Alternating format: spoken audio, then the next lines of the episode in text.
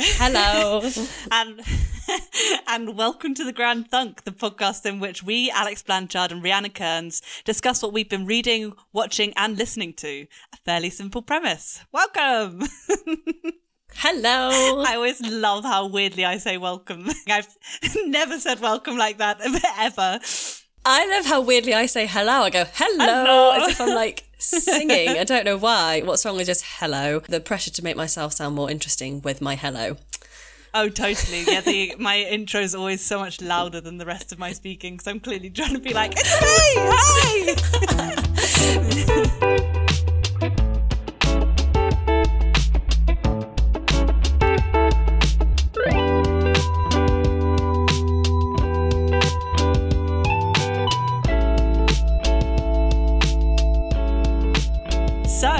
are you? I'm good, thank you. Not so bad. Did you watch The Queen's Gambit? What did you think of that? Oh my god, I was obsessed. I was thinking about that just before we came on. Was that last episode that you spoke about that, or was it the one before? I think it was last, think it was the episode, that you gave that as a recommendation.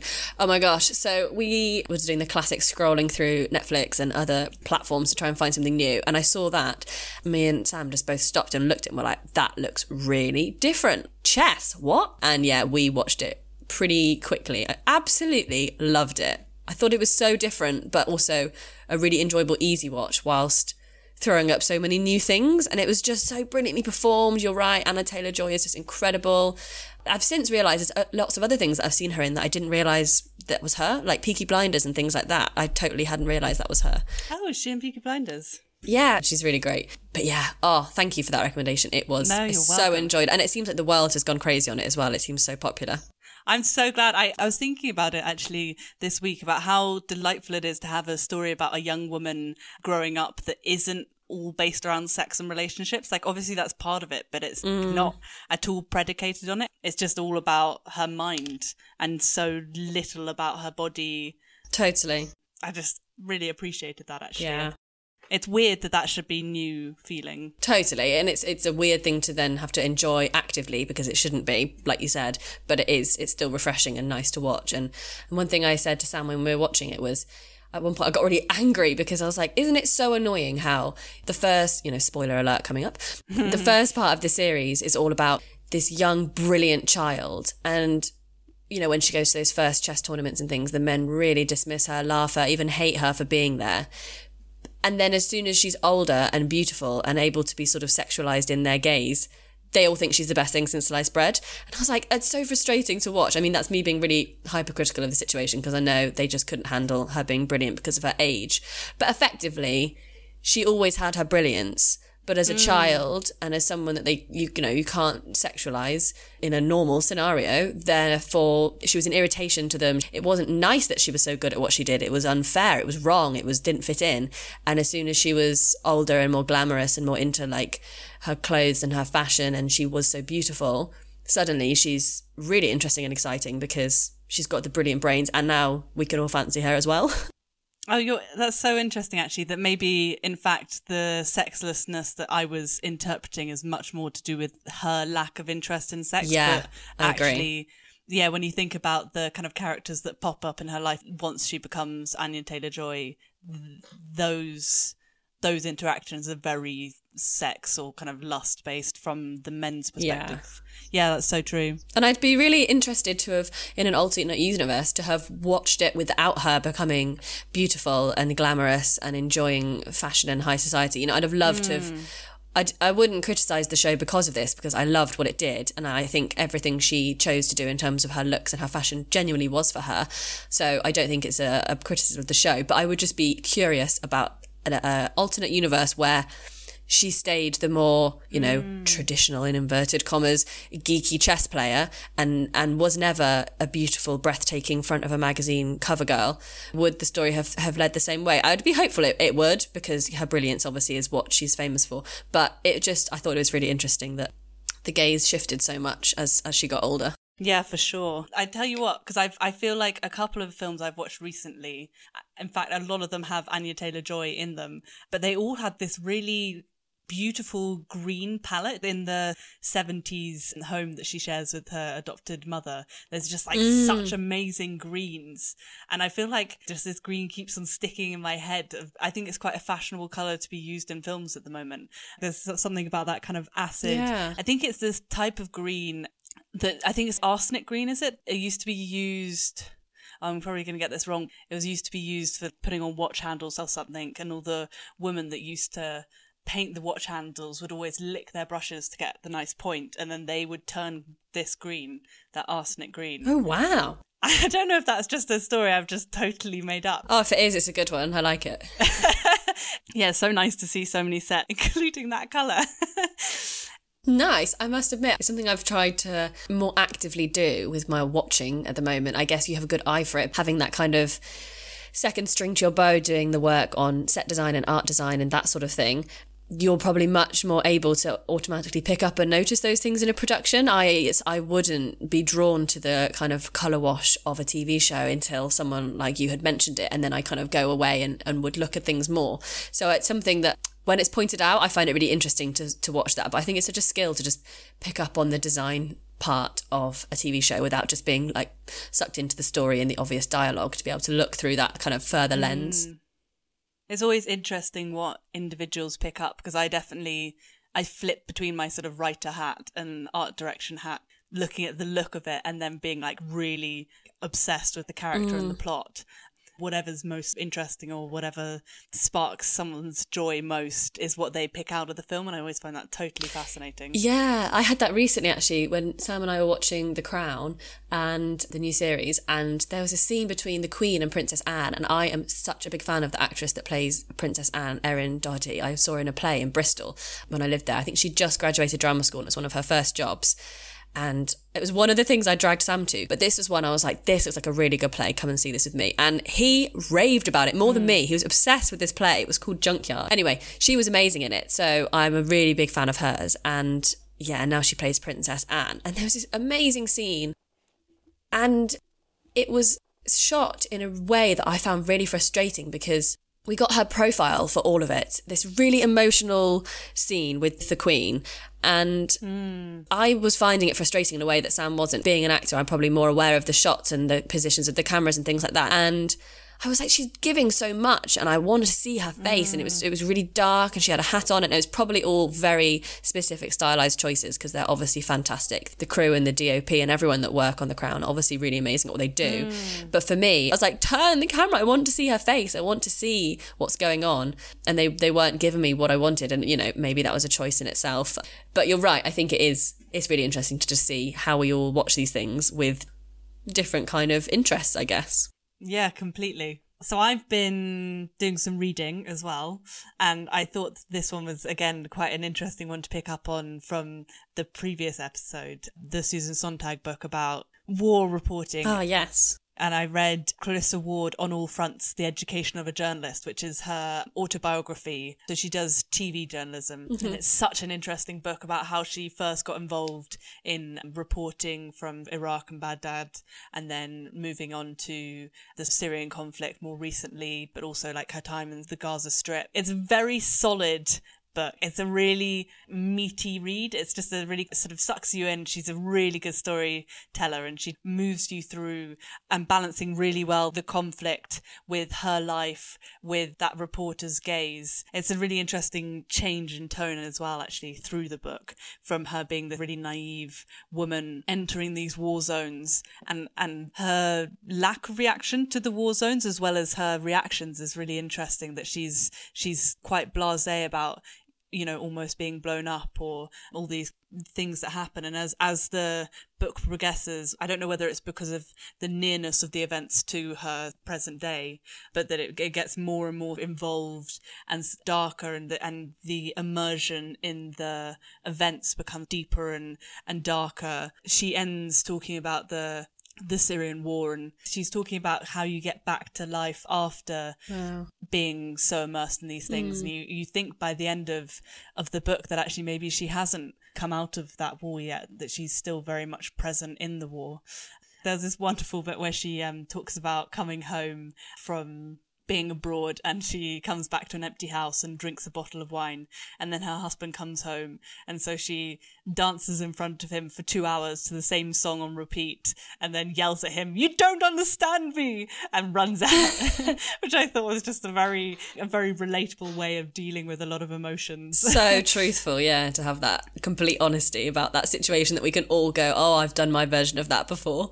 Oh, completely. I just, yeah, I love that, that heady mix of wine and then music and then just all of it being coming to a head of just like that utter teenage moment of slamming the door and being like, no one gets this. But yeah, it is very true as well that it is, is so completely hard to understand everything that she's been through and everything that she goes through every trip. And she talks about that, uh, about how you have to, believe in the life that you have back home and how you have to really want that life and you have to choose the life you have back home because otherwise you're always going to be at home thinking about abroad if that makes sense and that you mm. have to make the active decision to to not judge all the sillinesses or the kind of mundanities of your life back home and that it is more superficial but you have to make those superficial things more poignant for yourself because otherwise it can't be your life. Or that when you've yeah when you've experienced something really heavy it becomes very easy to look at everything else and be like oh everyone's so shallow. Mm. but that it's it's believing in those shallow things. And i think that's very true for lockdown as well that it's believing in those little joys and committing to those little joys and committing yourself to them really makes life have a lot more meaning that it's not life and people around you's responsibility to provide meaning. It's for you to find meaning and joy around you. But she touches on a lot of the things that Susan Sontag talks about about the sort of her detachment from from events as they were happening and wondering how on earth that could then translate to an audience back home in someone's living room. And then also the idea that the press is is a fallible sort of machine. It's, it's mm. um, a bunch of people following their guts as much as they can. But she talks about the press's involvement in the Iraq War and how culpable they were for believing the line that had been spewed out by the governments at the time. And it really it reminded me of have you have you seen The Official Secrets with Keira Knightley? No, I haven't. It's such a brilliant film. It's a true story based on the experiences of Katharine Gun, who was working for the National Security Agency, I believe, who sent out a memo asking these translators, she was a translator, to essentially dig up dirt in order to compel the UN Security Council to sanction the war in Iraq. And she leaked that to the press, which obviously had huge ramifications. And as she had signed the Official Secrets Act, made her then a traitor. And it's about her court case and her fight for essentially freedom and freedom of speech in the face of untruths from the government and the press being allowed to to be uncovering the truths of the world, which I think I talked about a lot last time. It made me think just then when you're talking about that film, something we've watched it just the other day and it's massively stayed with me is the a Netflix film. Actually, it's a film on Netflix. I don't think it's by Netflix, called The Trial of the Chicago Seven. I don't know if you've heard of it or um, so it's a 2020 film mm. and it's sort of a historic i think it's called a historical legal drama is how they they describe mm. it and it follows the the chicago 7 it's, it follows a real life story and it's the group of anti-vietnam war protesters um, who all come from different groups basically who are all united in their mission to oppose the vietnam war and they unintentionally or maybe intentionally depending on your viewpoint cause this huge riot and you know is it the police causing the problems and starting the riot and police cases of really horrific police brutality? Or was it these activists inciting a riot and there's this huge trial? I won't go into it because the film itself is brilliant but it kind of rings true of a similar similar vein as to what you were just talking about. And it's such a powerful film, mm. and it's an area I didn't really know much about. And at the end, it does that brilliant thing of explaining what went on to happen to all these characters and how accurate things and things were and weren't about the film. Oh, it is a really, really moving film that I would really recommend. It's so it's got a brilliant cast in as well. It's Sacha Baron Cohen is in it. Joseph Gordon-Levitt plays a prosecutor. Eddie Redmayne is in it, and oh, the best of all, Mark Rylance, who I just love, is this incredible defense lawyer. It's just a really powerful watch. It's really sad as well seeing the the way things haven't changed, looking at the way the police deal with those situations, there was mm. so much peace brought by the protesters and they were met with so much violence and, and hostility. And whose fault is that? You know, you're allowed to, peaceful protesting is completely undermined if whatever it's met with is violence and, and brutality, which in this case it was. And as we've seen in, in more recent times with protests, it can be exactly the same. And it was really staggering for us to watch it thinking, you know, this film is is set far enough ago that we should have things should have moved on by now. And um and it really hasn't. So it's a really really great watch. I really recommend that one. How interesting. That does sound really fascinating. I'm so intrigued by the notion, which I know sounds, again, very obvious, and I think we touched on it last week, but the idea of non conclusive reporting that you can never see the whole of an issue and you can never see in a crowd of a thousand people you can't see what's happening in one corner what's happening in another corner. So even if you're there you can't fully express mm. what's happening. In a crowd of 10 people you probably wouldn't be able to express fully what was happening. When there are like, heightened emotions and there's you know noises and movement it's so difficult to know what's happening when. And i just i find that really fascinating as an idea when it comes to trying to create justice or truth or just crystallize it into a simple matter of this person against this person it's, i think that's totally really Yeah. intriguing but also something that's totally nebulous you can never you can never really get to the bottom of any of it i don't think Yeah, and I think from that school of thought, there's a lot of this film that would really ring true to you that you'd find really interesting. I, there's a specific example that I won't say because it's right at the end and it's a bit of a spoiler, mm. but it's exactly that. It is so interesting. And I often think when you're watching these films, oh, if at the time of this all happening, if a, an instant film had been made covering all these angles with all these depth, mm. then we could have sorted out. And obviously that, that doesn't happen from, for years to come. And even then, you know, creative license and all, who knows what was really said. yeah But I think this film explores that school of thought really, really well. Something I think you'd really enjoy. There's a really interesting group that bridges activism and art, I guess, called Forensic Architecture, and they do similar things where they will take the events of an evening and pinpoint all the different things that every side is saying and create these huge maps. Last I saw them, they were displaying in the ICA, the Institute of Contemporary Arts but just so interesting because it, it's trying to work out not necessarily the lies from truth because it's I think a lot of it the time it's not necessarily even lies. I think it's just not quite understanding or you didn't look at your watch or you misread the time or but oftentimes forensic architecture are working with cases where they think that there is malpractice at play hmm. and they are trying to prove that through these displays and these maps. They're really fascinating. Oh, that's so interesting. I must look at that. Yeah, I'm going to segue onto so interesting you speaking about the Vietnam protests. I didn't know about that there were protests. Probably there. I mean, there are always protests around war, I think, but I, I didn't know actually that the Vietnam War did have protests. And the book that I've just read talks about the legacies of the Vietnam War, and it is Wow.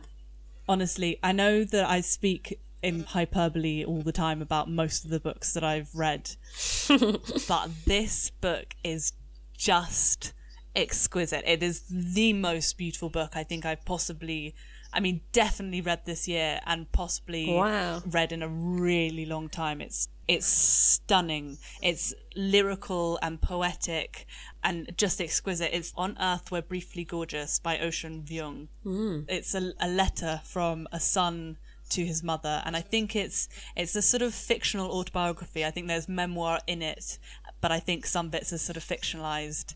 Though his grandma and mother came from Vietnam after the Vietnam War to America and it's a story of heritage, it's a story of language. His mother speaks Vietnamese and not that much English. He grows up with American English as his first language. It's about him being their translator. It's just extraordinary. It talks about heritage, it talks about his love affair with a boy called Trevor as a teenager and that boy's relationship with Oxycontin and the Oxycontin epidemic across America that caused so many deaths. It's just oh my god, I can't I can't emphasize enough how beautiful this book is. I was reading it and I had to keep on putting it down because otherwise I knew I was just going to gobble it up and read it too fast and not taste any mm. of it and I just needed to savor each page and really make myself read it properly. Oh, it was so beautiful. Just so poignant, heartbreaking and this really clever subtlety in the way he uses language and sort of plays it and I'm going to read you an extract of it because I can't I can't justify how extraordinary this book was. So I'm going to give you give you a taster. Please do. You asked me what it's like to be a writer, and I'm giving you a mess. I know, but it's a mess, Ma. I'm not making this up. I made it down. That's what writing is. After all the nonsense, getting down so low, the world offers a merciful new angle, a larger vision made of small things, the lint suddenly a huge sheet of fog, exactly the size of your eyeball. And you look through it and see the thick steam in an all-night bathhouse in Flushing, where someone reached out to me once, traced the trapped flute of my collarbone. I never saw that man's face, only the gold-rimmed glasses floating in the fog. And then the feeling, the velvet heat of it, everywhere inside me. Is that what art is? To be touched, thinking what we feel is ours, when, in the end, it was someone else, in longing, who finds us. Oh, that is lovely. It's so delicious to hear it out loud as well. And I, I love writing like that that really captures all of your senses. You can really tell the the depth of of detail that's gone into all of those all those sensory elements of his description. It's so oh, it's really nice when that, when it just envelops you like that. As uh, some mm. some writing, it's so special. Yeah, no, because it's dealing with some really heavy subjects. The you know the Vietnam War, his grandmother's sex work, domestic abuse, violence is so much part of the memoir, but it's just it's just used very lightly and very delicately in a way that doesn't make you feel like a kind of grotesque witness, but just sort of part of the movement of it all. As you were saying, really sensory.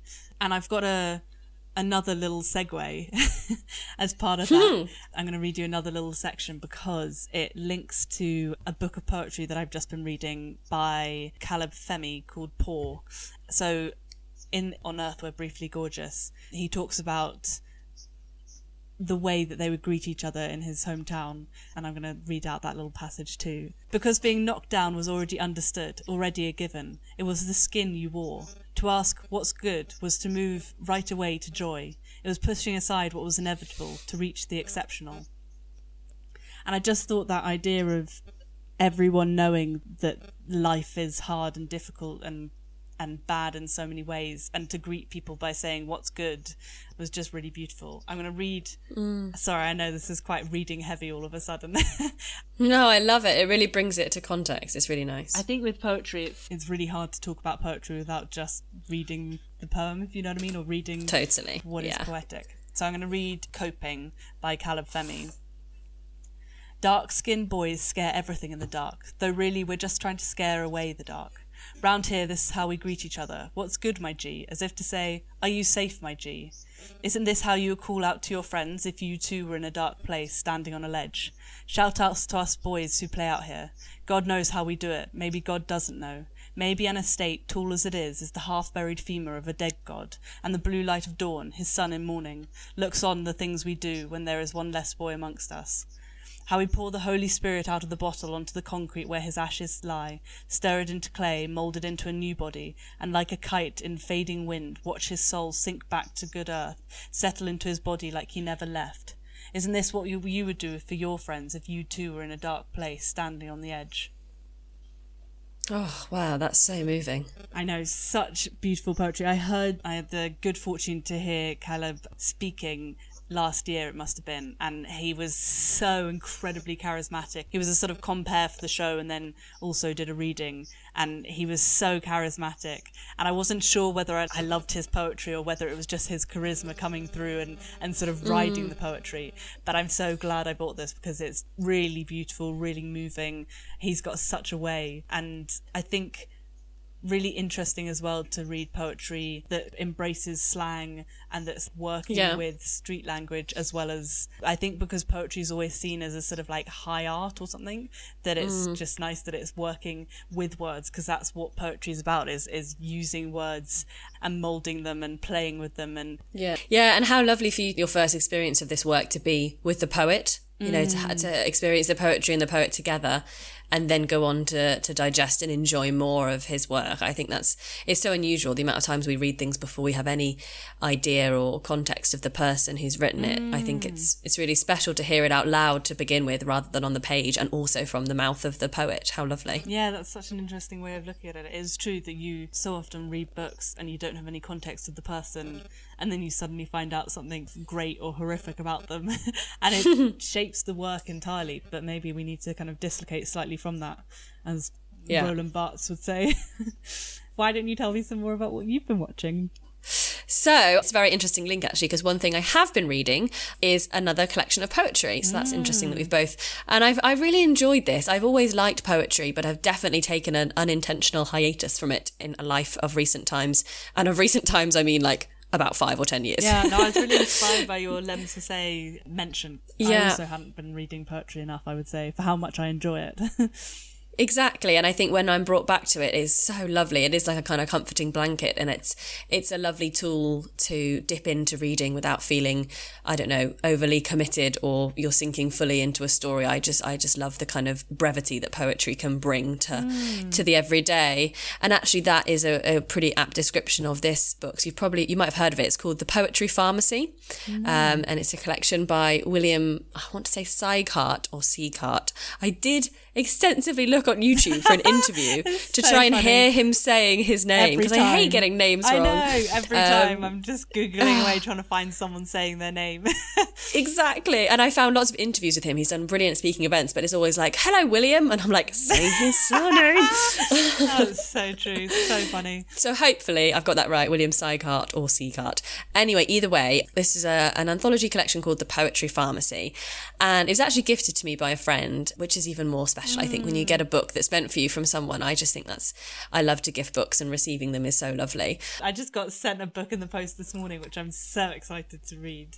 But I'm just oh. really touched by being sent a book. Yeah, it's really lovely. Yeah, totally. And especially when I open this, it's it's, it's a really beautiful little red book, mm. and it's called The Poetry Pharmacy, and it says "Tried and True Prescriptions for the Heart, Mind, and Soul."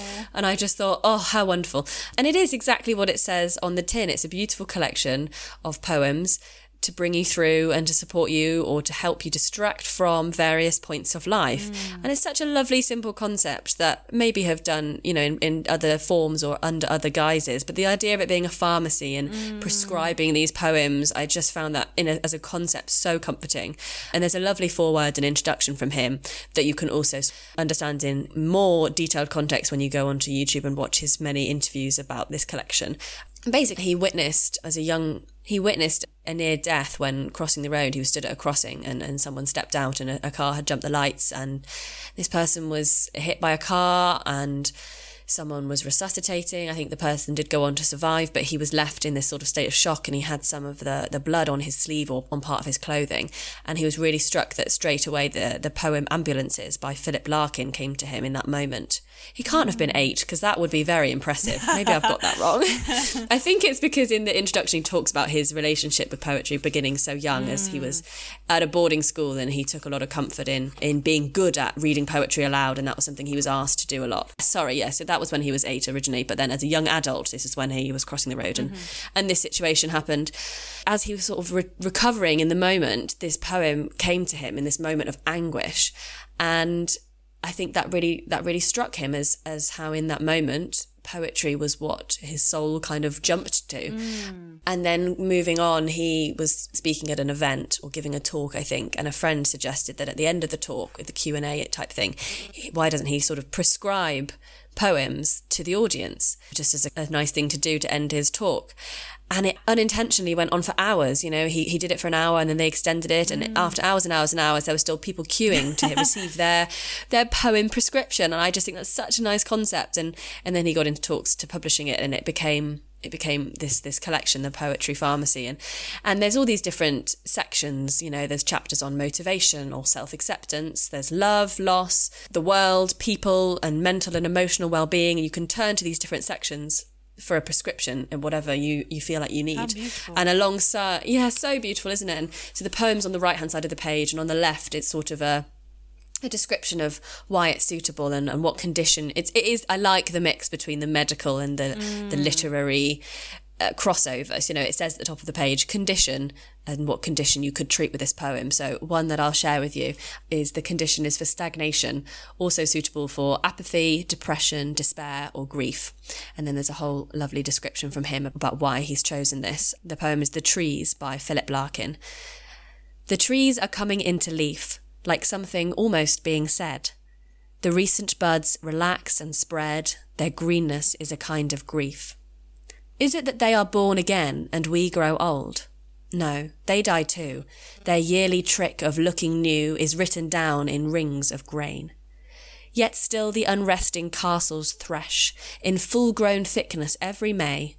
Last year is dead, they seem to say. Begin afresh, afresh, afresh gosh. And so that isn't it it's just i love the idea and i'll definitely not read it as a whole i'm going to have it on my bedside to mm. flick through and i i love even not just not looking for the condition i'm feeling for a poem that's that's one way of doing it i love just opening it and going yeah i would never have said my current condition is stagnation but actually reading that and reading his his connection to why it's a, a, good prescription for stagnation makes you sort of seek out that part of you that might be feeling that that you hadn't maybe acknowledged. Mm. I just think mm. such a therapeutic book, but so beautifully put together and it's I think it was published a couple of years ago, but it's been more recently drawn to the public eye because the actress Emilia Clarke did a kind of Instagram series based on it. In lockdown, she said that she was turning to poetry a lot, oh. and so she connected with lots of other high-profile actors and performers, and they and she did a series where each of them read a poem aloud, and it was shared online. You know, Stephen Fry did one, Helena Bonham Carter, Emma Thompson. It's really lovely, and actually, Stephen Fry has given a quote for the book on the back, which describes this book as here is balm for the soul, fire for the belly, an arm around the lonely shoulder, a matchless compound of hug, tonic, and kiss. Oh. And I think that is just almost a poem in itself but it it's just I think a really nice how charming exactly. It's just such a nice reminder that I think poetry really is a tonic as well as something we are, we're perhaps brought up with as a necessity. Do you remember those you know mm. dreaded anthologies at school that you had to learn and, and annotate and go into your exams being able to describe? And I personally enjoyed that because I liked poetry and I loved lit- literature as a subject. But I know you know from reminiscing over school days with friends you know Carol Ann Duffy and the connection that everyone just holds with her in their GCSEs, and it's not one of joy, mm. despite her brilliant work. I think poetry is, is put in a corner of school times and learning yeah. in not a positive way. And actually, I think its relevance to the everyday is really celebrated in this book, and I really love it. Well, it's also poetry, it occupies that heightened world that opera or ballet sort of sit in of this is oh i was just going for, to compare it to ballet exactly yeah for some sort of elite person but then it also yeah. occupies a very kitsch realm of the greeting cards the mm. motivational quotes that i love but are very kitsch or things that are printed on coffee cups or or pillowcases and yet there's this beautiful middle ground between the kitsch and the elite of just the human i guess yeah yeah it's so true that it can be something that warms you and tickles you and brings a smile to your face and mm. touches that glint of sorrow in your heart. So beautiful. Yeah, it's it's been a really enjoyable, like I said, not so much a read but a flick through, and it's um, yes. um yeah provided me with really light moments that I didn't know I needed, which has mm. been good. And then slightly on the other hand, though I wouldn't, it sounds like I'm about to criticize this book. It's not. it's more of a self criticism on my part because I've started reading it and just got really not very far through at all, so I can't even talk about it in full. But I've begun quite a while ago, and I'm not getting very far with it, as I say, a book called Milkman by Anna Burns. Oh, I don't know if you've read it. Yes, I've I haven't read it, but I've heard a lot about it. Ah, well, okay. I'll tell you what I think, and then I'm interested to hear what you've heard. So, it won the Booker Prize in 2018, and I think it was also shortlisted for the Women's Prize for Fiction last year. And I was really excited. It's really interested me and I have just really struggled and it's really confronting to struggle with a book that I'm so keen to read. It's a funny Mm. dynamic. I'm really intrigued and interested by the themes and the topic, but I've just found it really slow to get into and I'm just finding it challenging and I think it's not a book I open and get lost in. I have to really concentrate and frequently reread sentences or read them aloud to just get my brain in gear with what my eyes are, are taking in. And I since before this, I, I because I hadn't finished it, I didn't want to spoil it for myself, but I did want to have a little look online as to its general reception because obviously it's been so critically acclaimed. And you know, a lot of there was a, f- a few things that were similar, saying that it, it can be a really challenging book, and then other other articles saying it's not challenging, it's a triumph. It's interesting. It kind of reassured me to persevere rather than just go, oh, it's not for me. And I, I mm. sort of one night had the attitude of going, oh life's too short to read a book I can't engage with. Let's read something else. But I'm now kind of over that hurdle and I'm determined to battle through. But it's set in Northern Ireland during the Troubles, and we we follow a, an unnamed 18 year old girl. And uh, like I said, I'm not hugely far into the actual plot, but at the moment we sort of are following her as she's seemingly trying to disappear into this what is a very heightened community and a heightened situation. She literally walks around with her nose in a book to try and escape this world potentially. And what I love so far is the descriptions of everything is ours or everything is theirs. You know, even to the the mundane things like which type of tea bags. Oh, they're our tea bags. No, they're their tea bags. You know, the roads you're allowed to run on and the people you speak to, and it's such a opposing life to live in. And the other choice is that Anna Burns doesn't doesn't name anyone. So the main character, we don't know her name. She refers to a boy that she's seeing as we hear of him as maybe boyfriend. Not a name, he's just maybe boyfriend. We've all got one of those. and then, of course, The Milkman, which the book is called. So, The Milkman is a, a man who, effectively, my take on it so far, I mean, if people are listening to this who have read it, might be like, no, no, she's got it all wrong. Wait till she gets to the next chapter. Um, but at the moment, The Milkman is a man who's effectively begins to stalk her quite openly and really confidently to the point that everyone is really disarming for her. You know, she goes for a run and suddenly he just runs along next to her. And she's, you know, like, this is, it would almost that kind of weird uh, politeness in us to not just, you know, he's not done anything. So you kind of can't say stop, but also I'm uncomfortable. This is weird. Oh, God, And he yeah. does it so openly and so confidently that everyone in her area and her family and friends and that everyone presumes she's having an affair with him even though she doesn't know him, she doesn't like him. In fact, she's scared of him. But his constant presence with her and how that appears to the outside world is so different to her decisions on on what's happening to her, and and that's honestly about as far as I've got because it's so ah, I can't describe it. It's it's brilliant. I think the language and the choices are are clearly really well written. But it's also complex in its language and its syntax. And I have to frequently, like I said, reread sentences. And I just haven't quite settled into the voice of the book. And I'm wondering if I will or if I won't. And if, if that even is a bad thing or if it's just a new thing. And I don't know, how do you feel about books that are that are physically harder to read? I know it sounds Yeah. obvious, but I'm just intrigued by the fact I can't quite penetrate this story yet because of Yeah. the language and the syntax. I had that this week actually because I started reading Italo Calvino's "If on a Winter's Night a Traveller, which is again a really interesting, beautiful book. But it does this thing. It's very, very self-aware. It's writing about the processes of choosing a book. the The basis is that you've bought a book for whatever reason and you read it and then you suddenly find that they've muddled up the printing and they've reworked it. So you've so you've been through the story of finding the book and then you're reading the book and then book's wrong so you go back into the present i guess of of the person hmm. going back to the bookshop and exchanging the book and then they start reading the next book and then that book also has a printing error. So they go back and then they ha- take you on like a fictional journey of the sort of imagination of what the book might be like and it just it was so sort of staccato in that sort of stop hmm. start way of you kind of get really immersed.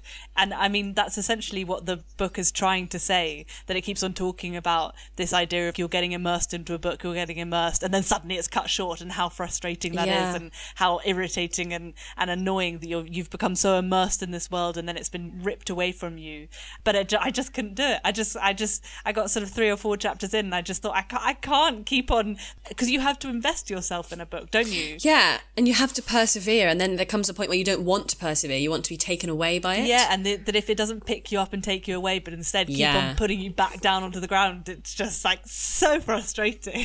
so frustrating. And I love that time of the evening evening where I start getting ready to, to go to bed and I'm mm. excited to go and, and see the characters that I haven't read since the night before mm. or whenever I've last read my book. And I just didn't have that with this. And I, like I said, I don't think it's a criticism of the book because it's clearly done brilliantly no, well. It's probably more it of a. can just be not right for you in that moment. Put it down, pick it up next mm. year, and you'll suddenly find it's the most poignant book you've ever read. I find that all the time. Totally. Where books suddenly yeah. will affect you in a certain way. And it, I don't know what it is. It just, mm. some, something in your life just sparks with, with whatever you're reading. I, yeah. I think put it down and come back to it. Yeah, so I have had a bit of a break from it and I started reading something else, which I'm also not very far through, so I'll leave that for another time. But I don't want to give up on it, especially because of the content of the story. Mm. And I've said a few times recently, I, I just want to learn more about that point of history, yeah. especially coming from an Irish family. And I mm. have family members who obviously lived through that time. And I just know shamefully little about that huge point of history. Mm.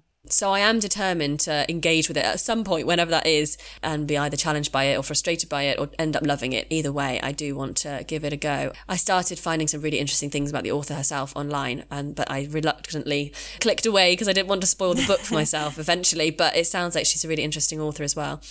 But yeah, I just think it was an interesting dynamic for me to be so desperate to want to fall into this story mm. and something just not sitting with it. And like I said, I was vaguely comforted by the fact that it was it was critically acclaimed, but also in a way that you know clearly people have found challenging. But that shouldn't put us off completely. No, um, there's a difference between books that are challenging, you know, that are difficult and hard to read and then books that you're just not vibing with. I think there's a yeah. difference between those two as well because the ones that are difficult to read are definitely worth, you know, pursuing. It's definitely worth looking up that word or rereading that sentence to try and balance the sentence structure or whatever it is. Mm. Yeah, no, if you're not vibing with it, then I would save it for another day when you when you are vibing with it.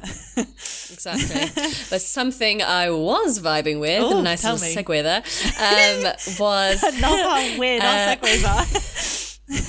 yeah, this this TV show could not be more different to this book. Actually, except for the the vague Irish connection. Been what and I've watched and I've obsessed and I've told everyone to watch it. A Channel Four comedy called This Way Up, mm-hmm. which is written by and stars Aisling Bea, mm, um, the comedian. Oh, me too. I'm just I've been devouring everything of hers because I just think she's so brilliant. Mm. So yeah, This Way Up, it's a Channel 4 comedy. There are six short episodes, probably about 20, 25 minutes each, which is refreshingly concise, I feel like. But as well, it's not just um, 20 minutes and therefore it's fluffy and irrelevant. It's 20 minutes and it's deep and it's interesting yes. and funny and everything.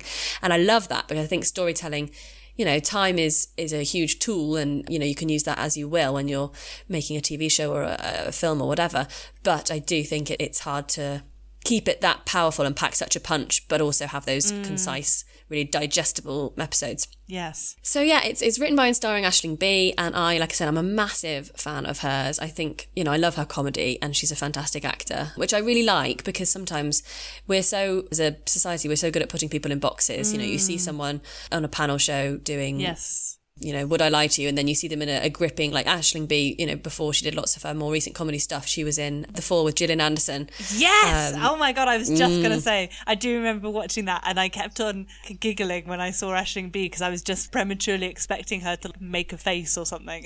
yeah, exactly. And I just love that. I think so many creatives these days, we all are you know, those of us who aren't, you know, we're not famous and in the live limelight, and so therefore it's totally fine that we all live multi hyphenate mm. worlds where we are, you know, writer, art director, podcaster, all these different things. That's fine, but then as soon as you do that in the limelight, you're only allowed to be one thing, and if you try something else, mm. especially as a woman, I think you're definitely not allowed to be. Like the amount of men so who true.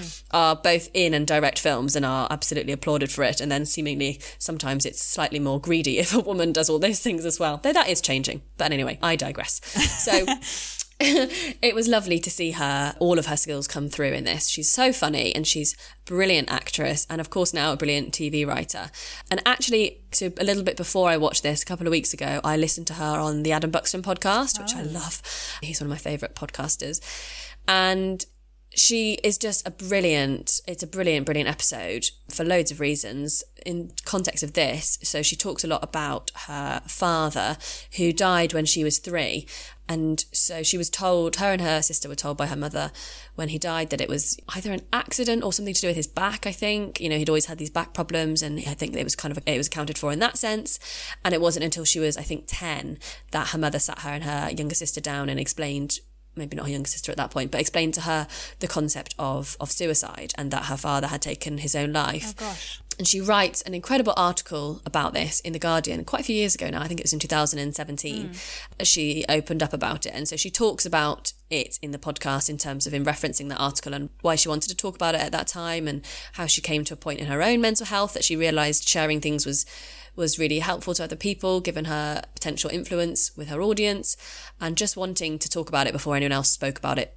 for her type thing. Mm. So hearing her talk about the article she wrote is interesting as well as the article itself. And I just think it was, she's really interesting the way she describes how when he was taken from her, you know, when she thought he had died, he was this hero that had been taken from her, and all her family members used to say how much she looked like him, and you're funny, and your dad was funny, and she loved that, and he, she kind of adored this ghost of him in their house. And then as soon as she found out that he had taken his own life, it that just massively turned and he went from her hero that was taken from him to this selfish man that, that ran away from them, that, that left mm. and left her and, and she thought she wasn't enough. And if she was enough, he wouldn't have done that. And and then there was the the matter of a, a suicide note that that didn't mention her or her sister, and therefore, you know, they didn't matter clearly. And it's so hard to read, um, but it's so brilliantly put with her trademark wit and sharp commentary on that fine line between grief and life going on. Mm. So the article itself and her on that podcast are brilliant. And I mention all this because this way up, the drama is a kind of a dive into mental health as a topic, but done in such a brilliant way. And I think that is all because of the authenticity of where it comes from. Mm. You know, she has dealt with mental health on all these different levels, you know, the raw ache of her father not being present and the journey she's been on through that over life and her own mental health as, as a kind of consequence of that. She's really open about that in interviews that she's given recently regarding the success of the show. Uh, having described all that, it sounds really deep and emotional. It's just so funny. It's a brilliant six six part story that doesn't, you know, it's not uh, biographical. It's not about um, autobiographical. It's not about her dad or anything like that. It's about this character that she plays called Anya who we meet coming out of rehab at the beginning of the first episode. And straight away, you know, the kind of comic authenticity is there of someone who maybe has either got personal experience of this or knows people who have and it's coming from a place of truth not a place of just creativity which i think is so important when when talking about these things. And you know she's she's coming out of rehab met by her sister and talking about the fact that there wasn't really any good snacks and she really thought there would be a jacuzzi and the flyer looked a lot nicer than it was and all of these things. Mm. and we we follow her then through kind of her life coming out of this most poignantly so the relationship between her and her sister who's played by sharon horgan who i also love which is another brilliant irish actress also, you know, friendships and a lot of loneliness and the kind of emotional weight and trauma that her sister has for her, knowing what's happened and what could happen, and that that duty and responsibility, which I think is a really a huge part of looking after someone or being connected to someone that's struggling with their mental health in a, in a quite a severe way, like she is. And so you see all of this, but in really fleeting moments. On the whole, it's a brilliantly written, very sharp, very funny, lovely story with these severe moments of of mm. diving into the kind of darkness of mental health. And I just think that's such a good reflection of a TV show about mental health. You know, you see the shows that don't do so well because they just dive into it and they don't have that balance of life. Yeah. And I've read in things that she said about it that she was just she was bored of the mental health issue coming up on telly and being done in such a maudlin way. Mm. and she really wanted a show that shows you you can be depressed and still have a lot of humor in your life you know? Yeah. you can be really struggling but still have laughter and normal relationships and other things going on. It's not completely consumed by that. Obviously that can be the case. But in this situation it's it's not. It's like i said it's so well written and so well performed and I think it's quite unusual that I was in, as invested as I was in 20 minute episodes. Mm. They managed that really nice balance, like I said, of comedy and taking you in these fleeting moments to darker places.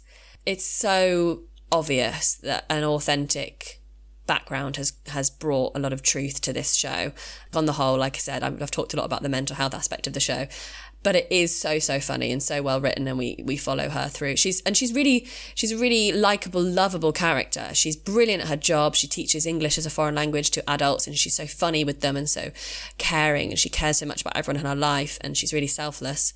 And you really really love her as a character and I think creating all that in these six 20 minute episodes is pretty impressive and a testament to the writing. Yeah God, that sounds wonderful. Yeah, I just, I really loved it. I just thought it was so, so much fun to watch, but struck such a chord with me as well. It wasn't just fun. I recommend it to everyone that I know to watch it. And I just think at the moment, with that balance of mm. normal life, inverted commas, and mental health, it's so prevalent to everyone at the moment with lockdown yeah, and totally. with I did. I've had a couple of conversations recently where people have quoted to me things about the horrendous suicide rates versus actual COVID deaths during this time, and, and which is on the rise more. Gosh. And I looked before having this chat with you about stats and things. It's quite hard to find anything conclusive. Mm. Given that we're in the midst of it at the moment, but I did read a really interesting article from the British Medical Journal that I actually I think was only published a week or so ago, that was kind of trying to conclude about suicide rates during the pandemic whilst it didn't have anything kind of conclusive entirely, one quote at the end that I'll read says, Of greatest concern is the effect of economic damage from the pandemic. One study reported that after the 2008 economic crisis, rates of suicide increased in two thirds of the 54 countries studied, particularly among men and in countries with higher job losses. And I think that kind of that feeling of being on the tipping point mm. at the mm. moment is is really rife amongst society. I think we're all aware of that knife edge we're balancing on, mm. and having seen what's happened before, and to have journals, you know, aware of that and quoting it, it, it does send a, a fear through me of what what the situation is to come. And I think this show really shows how someone who's really happy, really funny, living a really successful life in terms of her, she's great at her job and she's, there's a lot to be learned from her plastering over the cracks and even those who are really worried about her and really in, in integral to her life often missing things mm. because she's not transparent with them and the power of that and i just think it's done in a really accessible way for us all to relate to yeah and i think quite often we think that we're being incredibly transparent just by feeling the feelings but actually the process between feeling the feelings and then saying them out loud is actually there's quite a chasm between those two things and i think that can often mm. lead to someone thinking that they're being very transparent but actually still bottling up totally and I think I, I just want to emphasize mm. that I've just, yeah, I've definitely gone on about um, the, the deeper side of this show. And it's honestly so funny. There's a lot of TV that's funny and films and, and podcasts and all sorts of media that, yeah. I can put a funny stamp on. But there's very few things that literally make me laugh yeah. and chuckle out loud. And I'll remember later in the day and it'll give me a smile. And this is one of those. I just think she's absolutely genius with her comedy. It's probably that sublime mixture, isn't it, of darkness and lightness. Yeah. Totally. I think there's a, there's a couple of moments that really rang true to me. There's a moment that really stood out to me where Anya and Shona, which is played by Sharon Horgan, are at a kind of a family party and their mother is just adamant that they will get up and sing. and I have lived that my whole life going to, you know, with an Irish family going to Ireland. It's just, it just happens, you know, you just, ah, you will, you will, you will, you will, you will. And you stand up and you have to do your bit or do your song or do your thing and just watching it's I, it's really funny the moment and how they play it. And i was just i was howling but also cringing at the reality that i think anyone with irish family will empathize with hugely. So yeah it's a brilliantly brilliantly written show and just really really funny. A great a great tonic at the moment. Oh wow well you've totally sold me on that one completely. And what a lovely note to end on as well. Yeah, for sure. What we're all feeling, I think, at the moment. Uh, everything's heightened, isn't it? Mm. The happies are happier, the sads are sadder. I don't know, there's yeah, just a real kind sure. of poignancy to everything at the moment, it seems. Totally. Yeah. And I think there is also going to be a season two, so that makes me really, really happy. Oh, well, there we go. Positivity oh, to look well, forward to. Thank you for bringing that into my life. I'm excited. No problem. And thanks for the chat. Thank you. This is this has filled me with motivation and inspiration, and I can't wait for next week. I'll yeah, speak to you then. Speak later. Bye. Bye.